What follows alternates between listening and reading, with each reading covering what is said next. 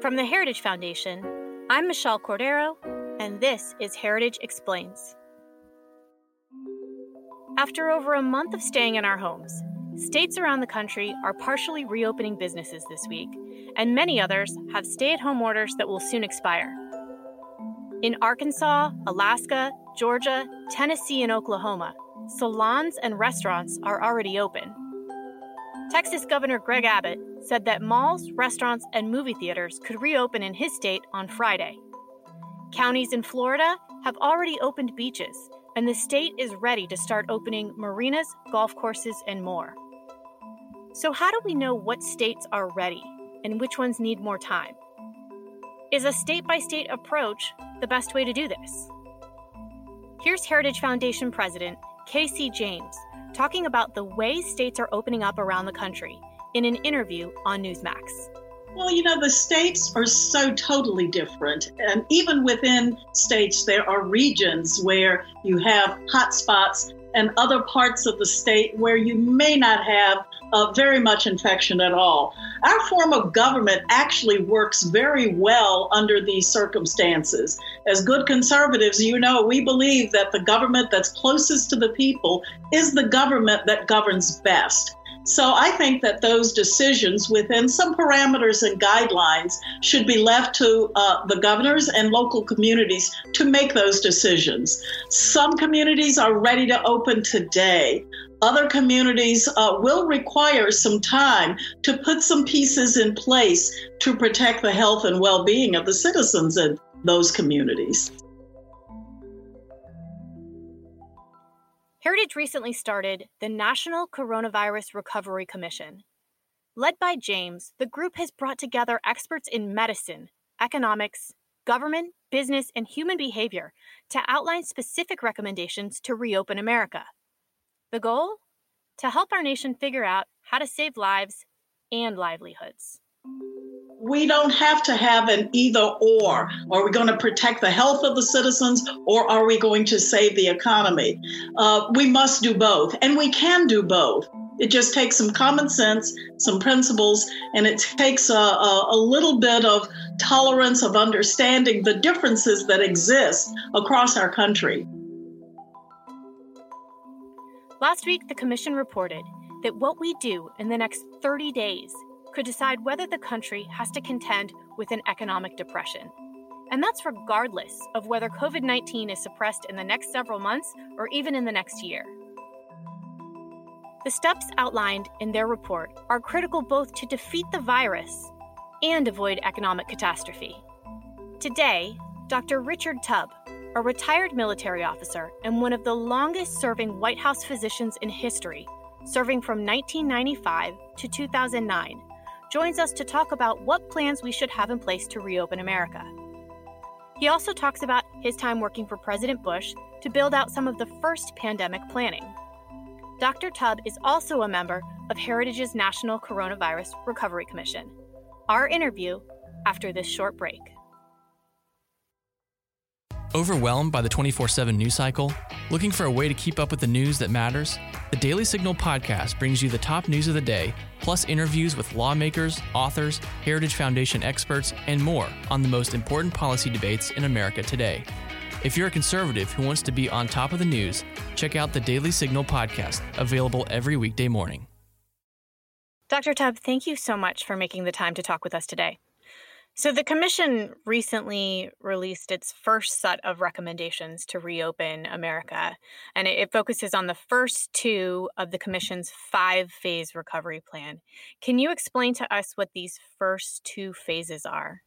Well, phase one uh, is titled Returning to a More Normal Level of Business Activity at the Regional Level it can't be divided uh, in the same way I talked about the mission and the man um, being indivisible. Uh, phase one cannot be separated and should not be separated from phase two, which is slowing the spread while expanding testing, reporting, and contract, contact tracing. Uh, so those are phase one and phase two, and an interim report uh, has been uh, authored and released discussing the Commission's findings uh, in phase one and phase two. These seem like the really two most important building blocks to starting to get things back to normal. I know there are a total of 47 recommendations, but starting with phase one, can you just tell us some of the recommendations to get America back to a more normal business activity? I think, Michelle, based on what I just said and what I know, um, I'd like to consider them together if that's all right and and the reason being not only that I that they are in and of themselves iterative, the one feeds on the other, which then feeds on the other, and so on and so forth, and cannot or should not be evaluated in the absence of the other. But I also recognize um, one of the most important things of being a general practitioner uh, is knowing what you don't know. And so, certainly, Phase two, I have more experience with and more knowledge than in phase one. And so I look to my partners uh, for their expertise in that regard and then look at how phase two both supports and proceeds from that. But I think, um, you know, not intending to evade or avoid your question, I think the setup um, speaks to phase one uh, and the importance of that. And, and, I already mentioned one of the recommendations or the premises that President uh, James uh, charged us with. And, and I'm reading it here is restarting economic activities and combating the novel coronavirus requires an all of society approach uh, one that is not uniform across the country. And I think um, that has been preeminent um, in the society and the federal government's uh, approach to uh, the pandemic. It, it is very, very easy for us watching the cable news networks to focus on what is happening in New York. And New York is a critical part of America but we would be um, remiss and I think even unscientific if we weren't to look at not just the rest of the country, but all the various parts of the rest of the country. The second recommendation or premise that uh, President James uh, instructed us to uh, consider when coming up with our recommendations was the knowledge that this had to be not just an all of society, but an all of government approach. President Trump and Vice President Pence uh, have gone to great lengths to make that clear from the very start that this is, as our country was founded and as it has thrived over 200 plus years, it is a federalist society.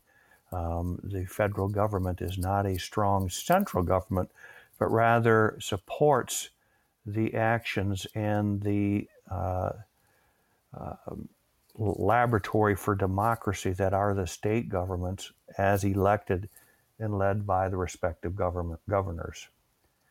The third charge that she gave us, uh, from which the recommendations came, was to restart economic activity while suppressing the coronavirus. That will then provide the American people the necessary confidence to re engage the recovery.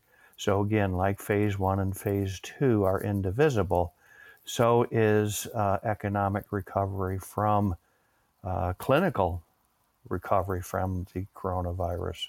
Uh, they have to work together uh, in order to provide the confidence to restart the economy. Dr. Tubb, so since you were President Bush's doctor during 9 11, and anthrax followed shortly after that. You were also his physician as President Bush began to build out some of the first pandemic planning, which we've seen a little bit about in the news lately.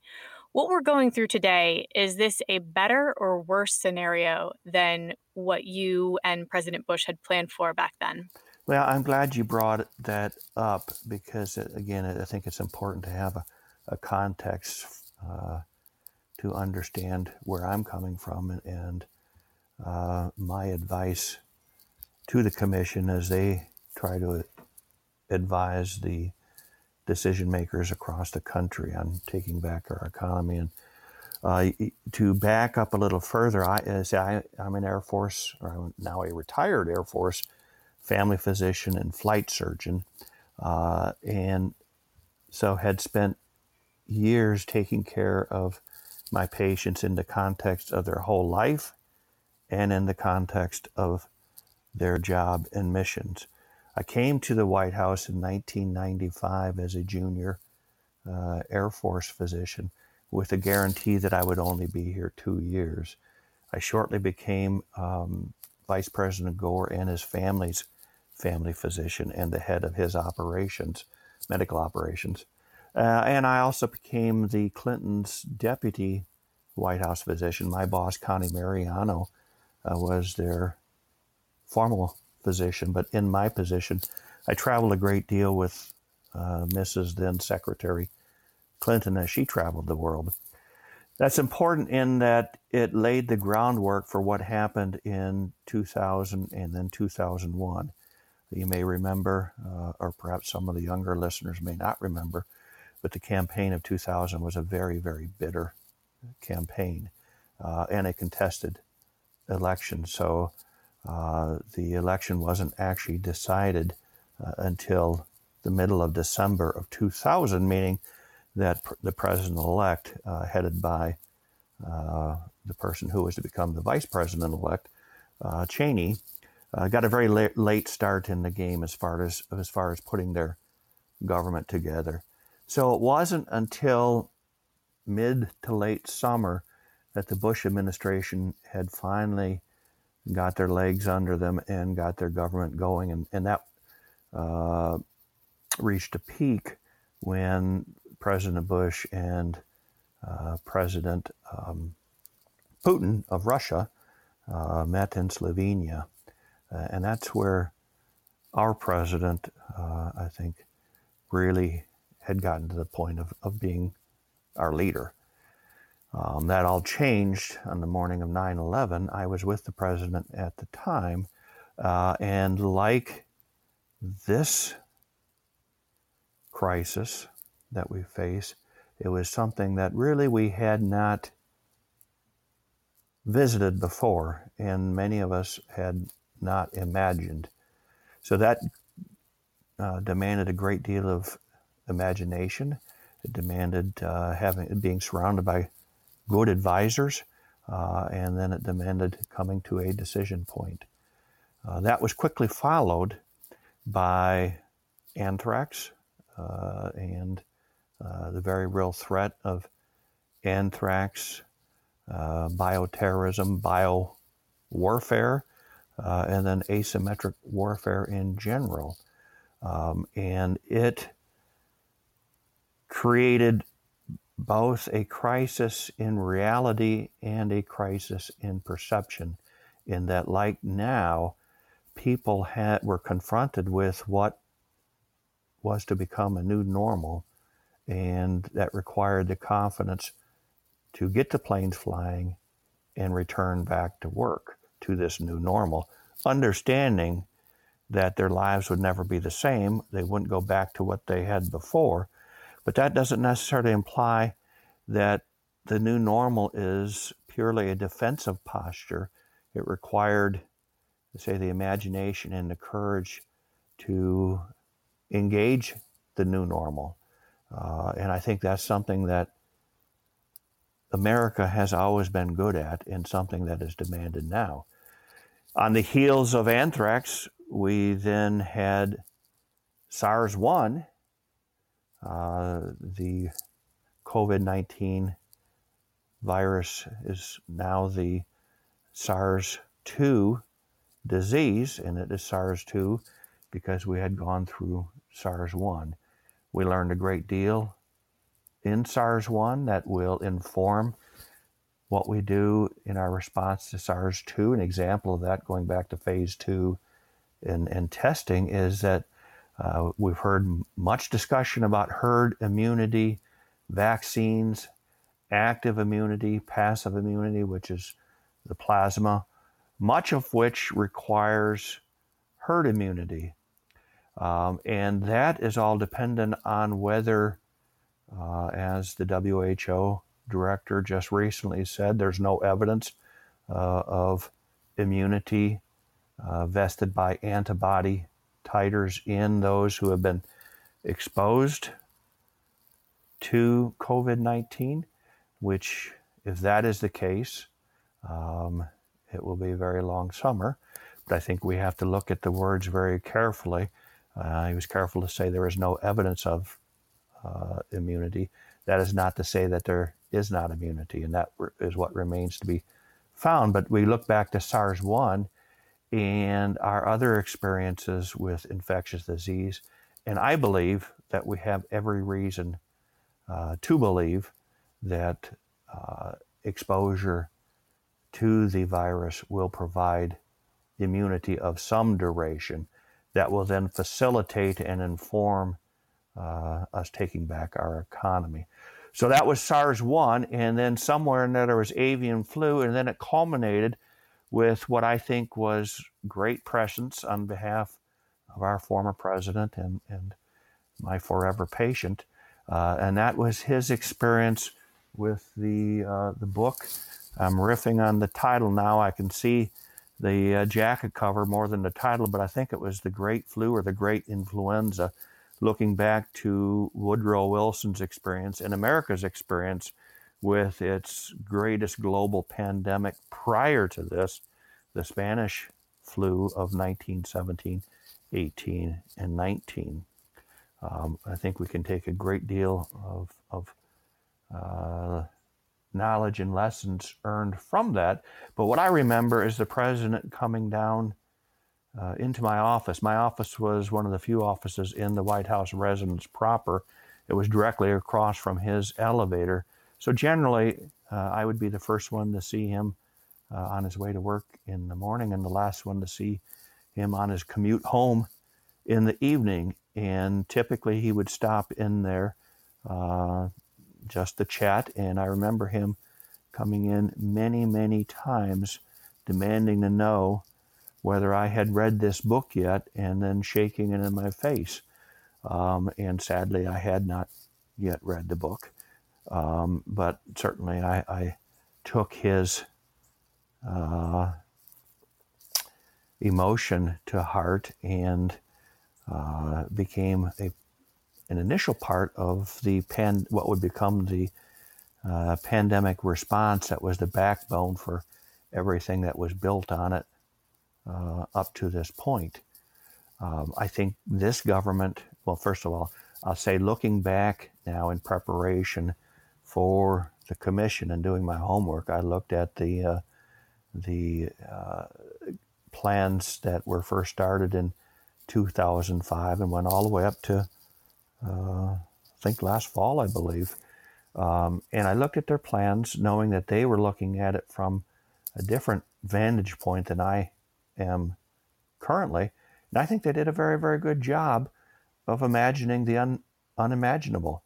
Now, I think we have to keep in mind that the pandemic flu of 1917, 18, and 19, and much of the planning that went into the preparations was patterned on a novel influenza A. Um, and as such, it relied heavily at some point not only on the NPIs, the non uh, pharmacologic interventions that have been so very, very successful up to this point, but it also required the uh, intervention of antivirals uh, and uh, an active vaccine, which would have been very good to have had this been what we're going through now an influenza. But instead, it's a completely unrelated virus, a coronavirus. And, and so, what President Trump and the governors and the whole of government and the whole of society are now facing is something that is truly novel, which uh, we can turn to as far as the planning before, but now we have to do some creative thinking and some new science uh, with where we're at now. In conclusion, Dr. Tubb is someone who has served as the White House physician for three U.S. presidents and spent a great deal of time in the healthcare industry. Are you confident that America can get this done? In 3.2 seconds would be absolutely. I would say, Michelle, after I left almost 33 years, don't hold me to that, um, but let's say over three decades of public service, half of which was spent at the White House. 10 more years after that, spent uh, advising the physicians and the medical unit for President Obama and President Trump. Uh, my experience coming out of that experience was like discovering a whole new world, and that was the private sector. And I got involved in some uh, what would have been, I trust the word I'm looking for, um, some private sector experiences that were unorthodox or create, required a new way of thinking. And what I discovered in that is that the one of the strengths uh, of our country that has made it great is not just our, our people and not just our values, but our free democratic marketplace. And what I saw and what excited me was the ability of the marketplace to effect lasting good around the world um, in what has been called uh, a double bottom line strategies. Um, doing well by doing good and doing good by doing well. Uh, and I think President Trump has gone a long, long ways to carry on some of the, the things that President Bush also thought were important, and that was to unleash the creativity of the American mind, to unleash the enormous power uh, which, when partnered with the public sector, um, is a force unlike any other for good. And we need that force now. We need the force of good people. We need the force of good government. And we need the creativity, imagination, and force uh, of a regulated but free economy so that our inventors, our smart people, our doers can go out there and do smart things, create good things, and to do good, like vaccines and therapeutics um, and antibodies and plasma, and even strategies as to how to open up the marketplace after a crisis like we've been through and are going through um, as one country, as a civil society, um, as a uh, society that is governed by the rule of law and a constitution of well over 200 years ago that has served us very well um, with uh, checks and balances in our federal government and checks and balances in, uh, in the relationship between our federal, state, and local government, um, and checks and balances uh, on ourselves as we relate to others in that civil society. So that's the long answer. That probably brings us up to five minutes, but I'll repeat it again. The answer to your question is absolutely, without a doubt, we can do this. I love that. I, I love the idea of that all society approach, especially including the private sector.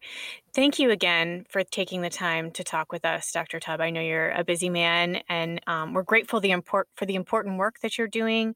And America is grateful, and we definitely need people like you on this commission. And that's it for this week's episode. If you want more details on the commission or their recommendations, you can visit www www.coronaviruscommission.com. Please review and share this episode. It really does help. We'll see you next week. Heritage Explains is produced by Michelle Cordero and Tim Doescher, with editing by Thalia Rampersad.